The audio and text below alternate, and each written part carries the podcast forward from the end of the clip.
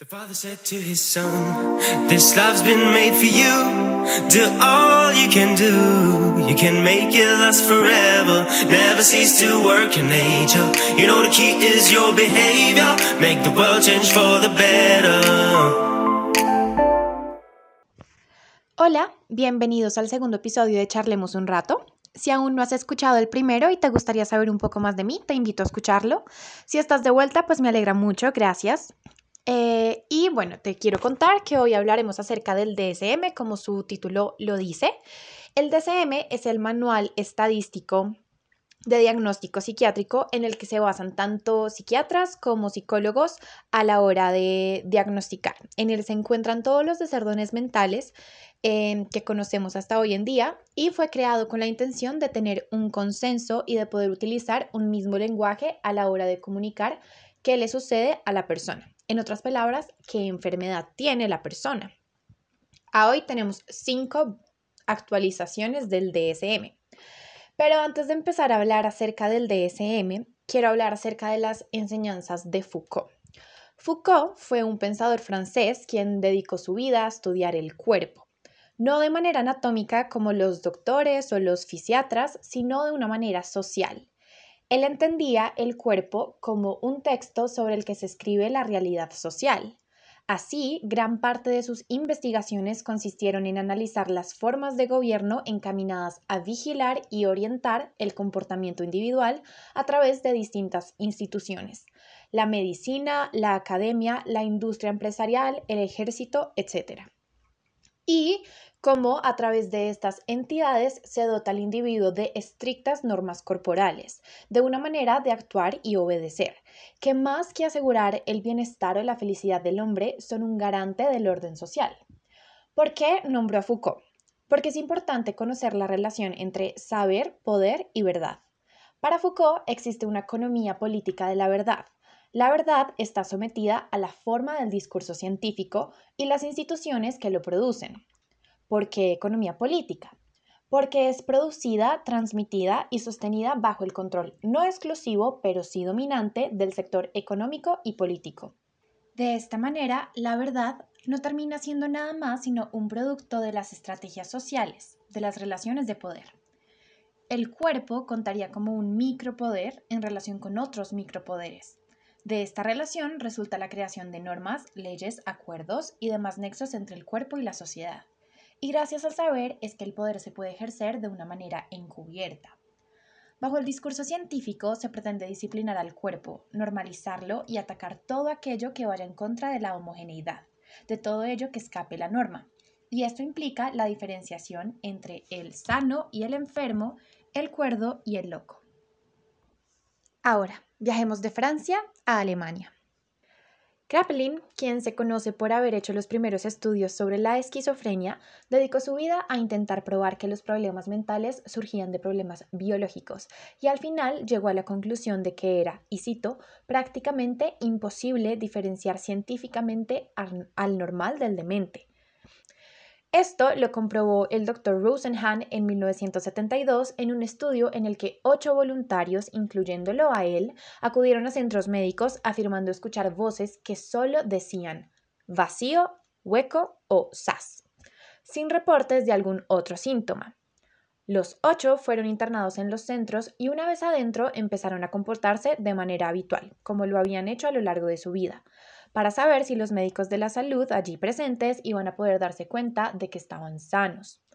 Todos recibieron el diagnóstico de esquizofrenia y no fueron dados de alta sino hasta que admitieron que estaban enfermos y se encontraban en etapa de remisión, es decir, sin síntomas ni signos. Ahora, quiero que sepan que estas personas fueron muy conscientes a la hora de comportarse de manera esquizofrénica y reconocer tener un trastorno que en realidad no tenían, pero que muchas otras personas a quienes es dicho que padecen de X o Y terminan exhibiendo comportamientos típicos de la enfermedad que no exhibían antes de tener conocimiento de esta e inclusive tras empezar un tratamiento. ¿Por qué ocurre esto?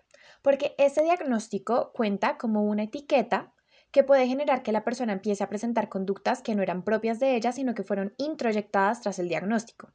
Por supuesto, mezclado con algunas ideas fantasiosas del paciente o vendidas por películas de Hollywood y otras ofrecidas por Mr. Google. Volviendo a la historia, claramente la comunidad psiquiátrica se sintió vastamente ofendida y dijeron que iban a estar mucho más pendientes del próximo ensayo del Dr. Rosenhan. Tiempo después, dijeron haber descubierto a 41 personas haciéndose los enfermos, por lo que no fueron institucionalizados, sino que se les dijo váyase para su casita. La cosa es que Rosenhan no había enviado a nadie. Volvamos al DSM.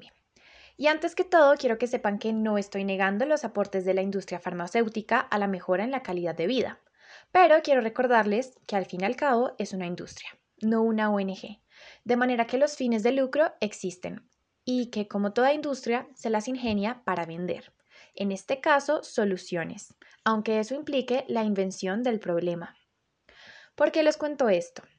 El DSM 1, es decir, la primera versión, empezó con 130 páginas, con apenas 112 diagnósticos. Para el DCM4 ya eran 374, el triple de los que empezaron siendo. ¿Será que pudieron haber surgido con el tiempo o los científicos encontraron formas más certeras de medir la enfermedad y estas fueron descubiertas? Pues no. Esto sucedía gracias a un mecanismo de votación. Esto regía la actualización del libro.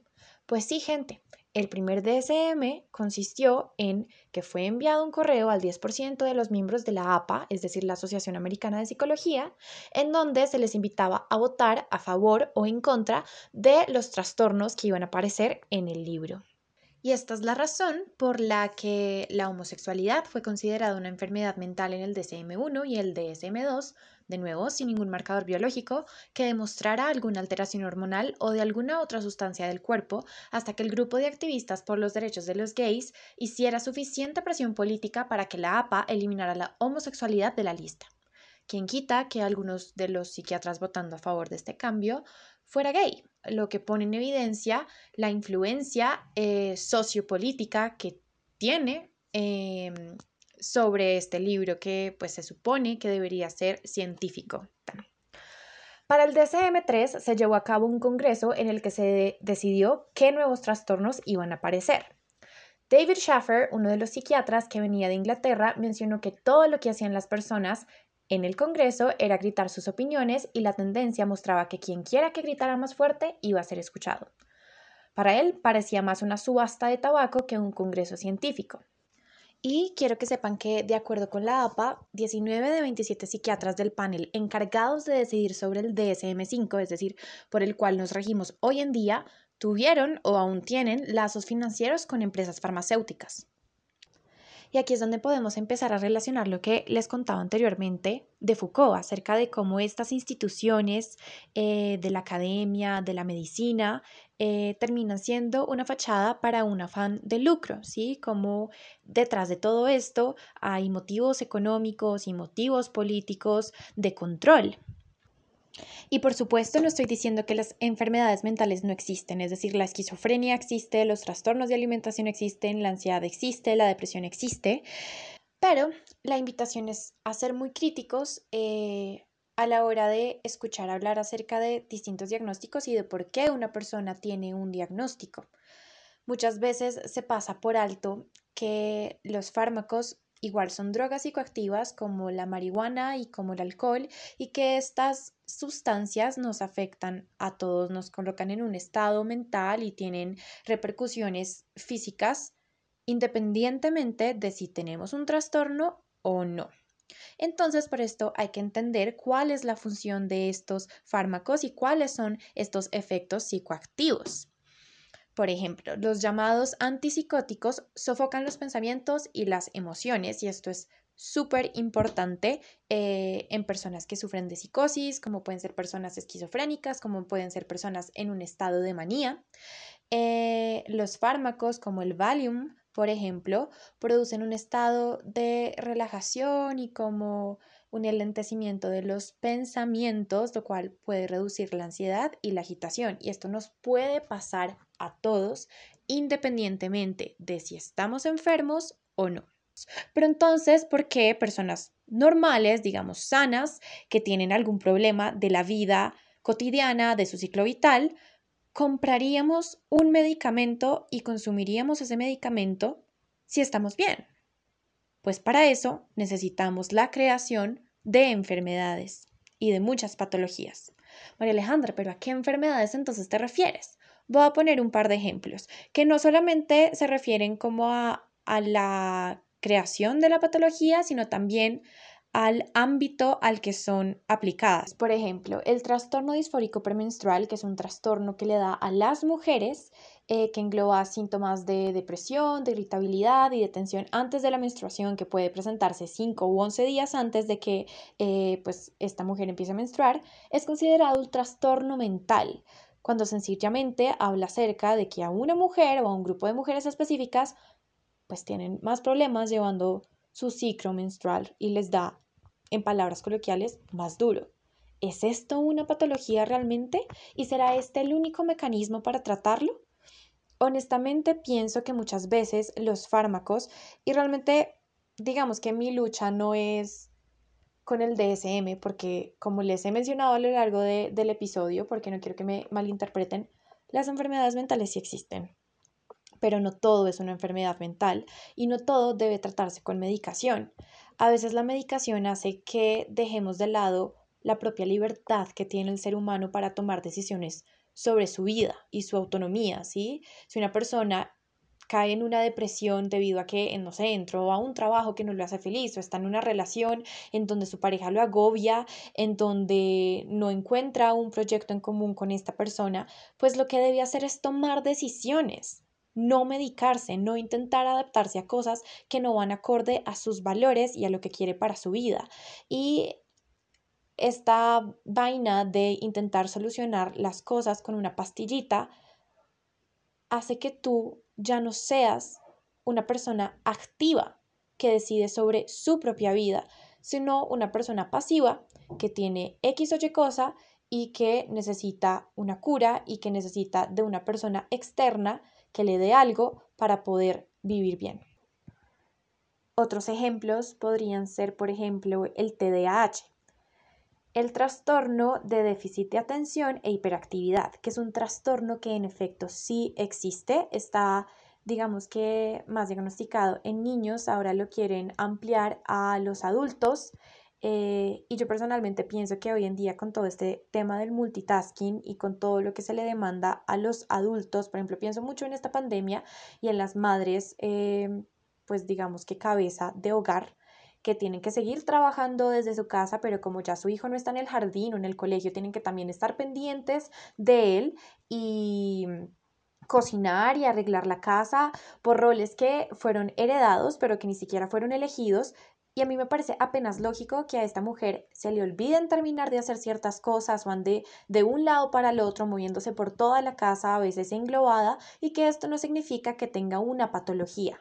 Entonces, el problema no es con la patología, el problema es con la forma en la que estamos diciéndole a todo el mundo que está enfermo por tener comportamientos que no son agradables, que producen molestias, que causan problemas, pero que son eso, problemas, no enfermedades.